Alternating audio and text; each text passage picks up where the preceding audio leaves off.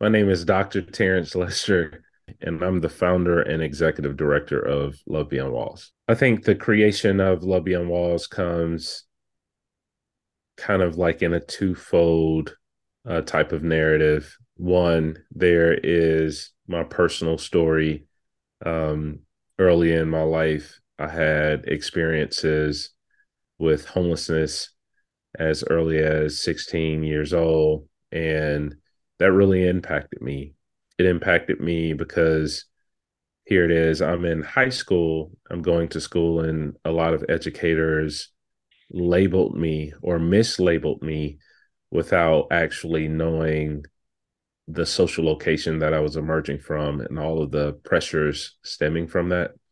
I overcame a lot of those challenges. And I had a friend who had a father who was also a mentor to me that would pull me aside and talk to me about my potential and how once I overcame um, the struggles that I was facing early on, uh, that I would be able to use my story in some way to make an impact. I didn't know how that would actually flesh out, but I never forget those conversations. And over the years, it kind of morphed into me uh, getting more education and understanding uh, not only the systemic impacts of the subject of homelessness, but also how that impacts a person's sense of self worth, how it causes someone to feel invisible, uh, unseen, unheard. And so, out of that part of it, I started to really grow a passion for what does it look like for everyday people who are faced with poverty and or homelessness? How how is that actually showing up in their lives and impacting their ability not to understand their own sense of self-worth but also feeling unseen unheard invisible? And i wanted to do something about that.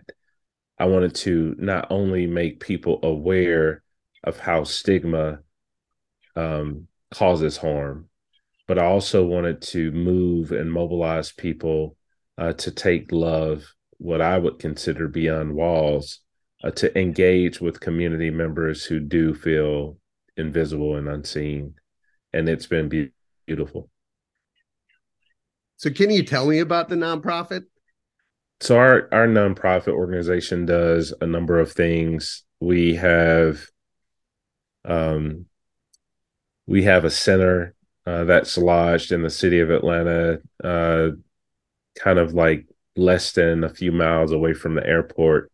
And on any given day, uh, you could have people who are experiencing homelessness coming to access showers, um, uh, to have access to hand washing stations, uh, to have access to be able to do laundry or get grooming and support services. There are times when we are building intentional relationships with individuals and providing housing uh, to help them to navigate and overcome uh, the plight of homelessness. Um, there are times when volunteers are visiting our center to tour uh, the Dignity Museum, which is the museum that represents the subject of homelessness and uh, in many respects has become the first museum in the US uh, to do that. Um, there are times when family members or families are coming to our offices uh, to support children who need access to uh, resources or families who need access to food resources or technology. And so, like, all of this happens in a space that we call the Love Beyond Wall Love Beyond Walls headquarters. And it's really all been about being able to use the vehicles of providing these tangible resources to build relationships with individuals, uh, to have support in community. And we've been going now for almost a decade. And oh, we've wow. been able to, yeah, we've been able to mobilize you know, over 10,000 volunteers. We've helped to get a little over 500 people off of the streets. Uh, we reunited people with uh, family members that they have been out of touch with. We've helped uh, people reclaim their identification cards when it was hard to do so. I mean, just a number of things. And so I like to say we we're just a community that loves to crowd love those who have been invisible. Yeah, how does it feel for you to have a positive impact in people's lives? I really I really struggle with thinking that I am having a positive impact and I'll tell you why one of the reasons is because I never thought that I would be in a place where I would be able to make an impact. Um, it wasn't ever like a goal. It wasn't like a to do uh, on a to do list or, you know, leadership or servant leadership was never on my radar. And so I think to hear those words is very humbling because, you know, I was the one who was in need of the love uh, to be seen, uh, to be heard, right? And so I get really emotional thinking about how far I've come, and then having that same ability to serve others is is just deeply humbling. Um, there are times when, you know, I've heard students or community members, you know, respond and say they're really grateful, and it it just it makes the journey that I've been on personally worthwhile. And I'm hoping that I can continue to become an example for other people in what it really means to truly serve and see uh, your neighbor as yourself and live, uh, lend a, a helping hand. So when I was researching you, I saw that you uh, have written several books. Congrats, by by the way, for that. But uh, is that getting your thoughts and all that down? Is it therapeutic for you? I love writing, and I would attribute writing to one of the vehicles that has been really cathartic for me uh, in my own sense of self work and uh, inner work. Um, but in terms of writing for the type of work that I'm engaged in, I'm hoping that that creates pathways for others to think about how to engage community, how to see their neighbors in healthy ways, and how to embody empathy and belonging. And I guess I'm writing now to create something that will outlive me. Uh, and, uh, you know, it's kind of legacy work. So, yeah, I would say, man, it's very cathartic and it's therapeutic. And um, I'm hoping that my works, uh, you know, long after I'm gone are, are is also therapeutic for others.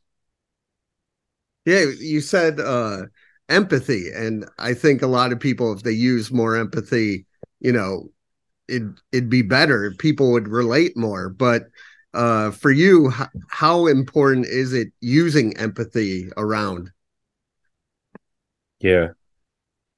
Yeah, I see empathy uh as a strength uh, I have a, a friend that wrote a book, uh, and I think one of the quotes in the book was that empathy is one of the only virtues that is strong enough to handle the complexities of our day.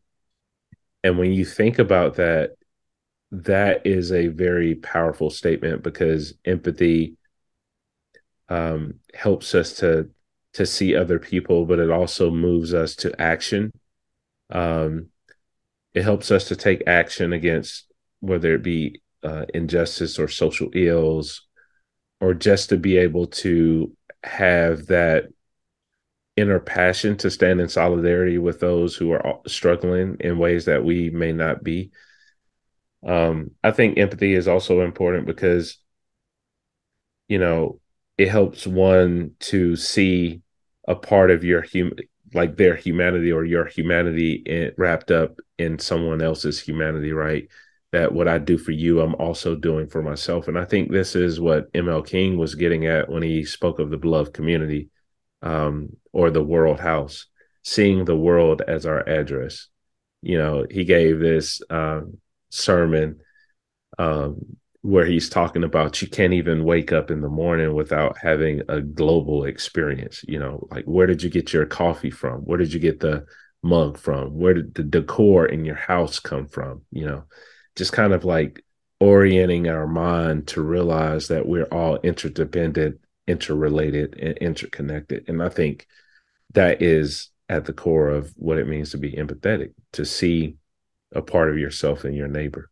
I saw your bio on your website. You talk about your wife and kids. Uh, what have you learned from them? My wife and my children have been a huge support system.